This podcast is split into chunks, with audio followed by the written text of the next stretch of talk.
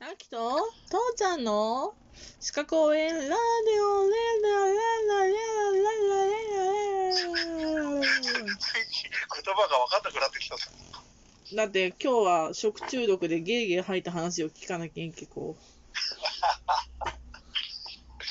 そうだねう、うん、何を食べたって何を食べたってカキカキ牡蠣か美味しいのにねねえ美味しいのにさうん2回当たったんだよあ本当1回はだから厚岸で当たって2回目は網走で当たってなんか新鮮そうなのにそうそうそうそうだからなんでだったか分かんないんだけどいあの厚岸のあと厚岸のやつはねうんあの自分で焼くやつだったのおおほうほうほうう、ほうんでこれくらいでいいかなと思って焼いたらどうもそれが焼きが甘かったんだろうねああで2回目のやつはねうん電車旅行だ、で電車とか列車旅行だったのよへえで網走から札幌まで履き続けうわうわうわで札幌に着いてからもうお客さんまだ降りてくんないんですかっていうぐらいトイレを占有してた えーで、それで、単純見たん。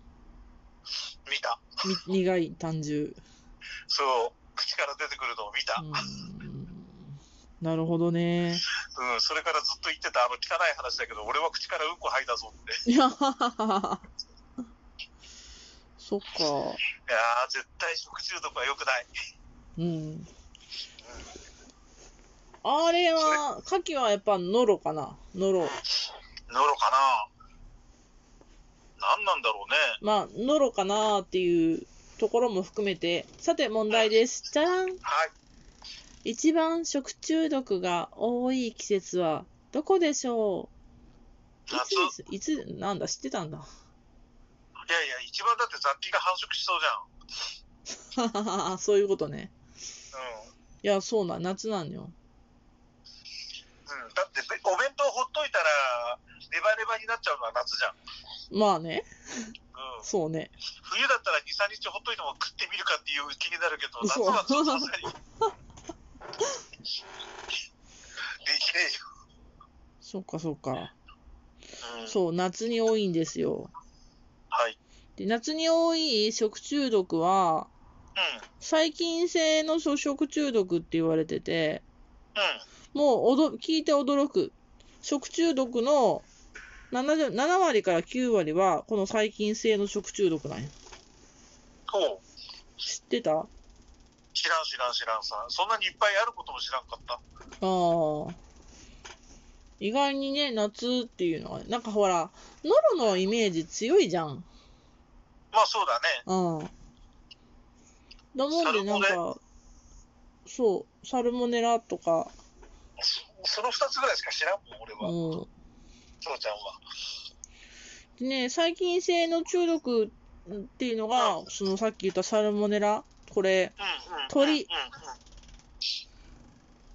鳥の卵とかは割とやばいね。ああ、感染したままっていうこと感染し、感染っていうか、それがついたまま食べちゃうってことうん、そういうことか。そうそう。で、うーん、まあ、あんまりその悪口的に聞こえたら申し訳ないと思うんだけど、ほら、あの、し超自然なもので、あの鳥を飼ってますよみたいなところの卵が出荷してるとことか、うんうん。卵の表面の洗い方が悪かったりとかして、卵の表面の殻のとこにサルモネラついてたりとかしてて、うん。で、割った時にほら、う卵あ、割る殻時がちょにっとさ入っ、ちゃったとか。そう、あと殻に触れちゃうじゃん。うんうんうんうんうんうん。というので、感染が広がったりもしちゃうんだよね。ああ、まあ、あの、わ悪く、悪くは取ってほしくないんだけど、そういう事例もあったっていうことなので。そっか。うん。まあ、日本のね、卵が、っていうか、生で食えるっていうのは、本当に日本ぐらいらしいから、そうね。うん、そういう中で、その自然な、っていうところに、種を置きすぎると、そういうのも出てきちゃうかもしれないっていうことか。ううん、ん。あとはほら、卵のパ、卵置き場ってこう、冷蔵庫でボコボコってなってるじゃん。あっこについてたら、もう他の卵も感染するからね。そうだね。うん。なので、冷蔵庫は定期的にお掃洗除っをた。方がいい。という話ね。うーん。で、この次の、超円ビブリオってやつなんだけど、はいはこい。いつはタチが悪い。タチが悪い。なんて、なんて、魚介類に含まれてて、うん。塩が好きなんですよ。ほう。で、あのー、大体ほら、古来の知恵として、まあ、砂糖締めする、砂糖で締める、砂糖締めする、塩、塩漬けする、うん。酢漬けにする、うん。醤油漬けにする、味噌漬けにするってあるじゃん。うん。うん。まあ、どれもその、じあの、水をね、排水させて、殺菌、あのー、腐敗にしないようにする古来の知恵なんだけど、うん。うん。この腸炎ビブリオ、塩が好きなんですよ。ああ、そうなうの。ん。じゃあ、塩抜きしようとか、塩抜きじゃなくて、塩で締めようとかって言ったら、喜んでって感じ。塩漬けされとっても平気っていうね。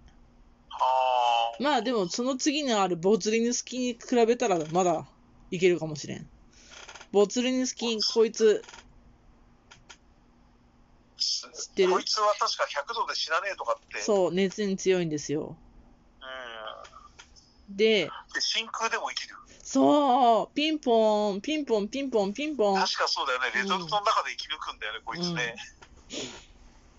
なので、えっ、と、これが、本当にね、真空パックの中とか、うんうん。あとは、ジャムとか、缶詰の、瓶瓶詰めと缶詰の中とかね。ごめん、ジャムとか言っちゃった缶け詰どの。中に入ってたら悲しいね。うん。はあ。で、こいつは本当に致死率が高いんですよね。なんでかっていうと神経毒だから。ああ、そうなんだ。さっきのね、サルモネラとかね、腸炎ビブビブリオとかはね、あの、お腹が壊すから、感じだかそっか。ら。うん。水が下から出てくるぐらいだったら、たこれ死ぬことに比べたら大したことないよね。う。そう。で、まあ、最後の、に、ん。黄色ブドウ球菌の紹介もせなきゃいけんけど、最後、黄色ブドウ球菌うん。こいつは、もうお弁当と言ったら黄色ブドウ球菌。はいはいはいはい。なんかこう熱にちょっと強いわけですよ。うんうんうんうん。で、まあ、比較的症状は軽いんで、ええあるね、とある、あの、小説でね、黄色ブドウ球菌、あの、8人のお弁当の中に、4人だけ黄色ブドウ球菌をこう注入するっていう怖い怖いホラー的なものがあったりとかして。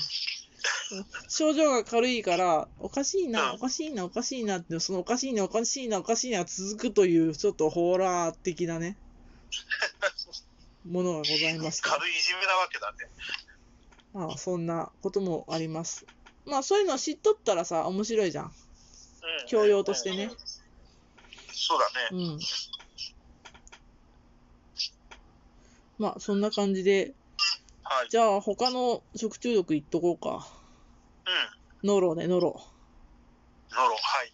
ノロはね、ウイルス性の食中毒なんだけど、はい。これは、もう、食中毒、夏って言ったけど、これはノロウイルスっていうか、ウイルス性の食中毒は、冬、冬、そして集団感染が、ウイルスだからね。ね。うんうんうんうん。もうこ怖れいなばっかりはね。まあ、集団感染になるのが怖いね。そうだね。私だけではなくあなたもっていうね。ね、片付けたあなたもみたいな ね。なっちゃうからね。そうだうね。ん。あとはまあ、じゃあ、自然食中、自然毒の食中毒とかね。あとはあーキノキノコとかね。そうそうそうそう。フグ。そうそう。あとはなんか、じゃがいもの芽とか、あれ空にってやつなんだけど。それが怖いね。うん。フグはね、なんか、ほら、落語とかでもあるぐらいね、うんうんうんうん。あの、江戸時代にタイムスリップした医者が出てくる漫画とかでも出てくるよね、確か。あ、本当。違ってたら悪いな。もしかして、うん。そうか。もう、あの、そ、神経に来るから、うん、うん呼吸もこう、できなくなる。そっか、うんうんそうだね。痺れて動けないっていうのでうん。で、まあ、じゃあ、あと最後見るのは、化学性の食中毒ね。言うたら、おうあの、化学物質、あの、カレ昔ーのカレーに混ぜられたやつそう。そう。それ。それだね。とか、農薬とか、あとはまあうん、重金属金属ああ、とか、そんなね。水銀とかもそうか。うん。あとはなんか、ひ必需人、必須知人とかがね、うんあの、うんうん分解されて、あの、ヒスタミンになったのを食べてしまったりとかするね。水銀。うん。あーあ、それは何それ自身は無害なんだけれどっていうことあそうそうそうそあう。まあ、いろいろあるよ。なんか昔の人はさ、あの、カレーに混ぜられたやつを発覚、発見するために銀のさじを使ったらしいけどさ、ー、ああそううだね。ん。まあ、今の人は銀のさじなんか使えないからね、高くて。そうだね。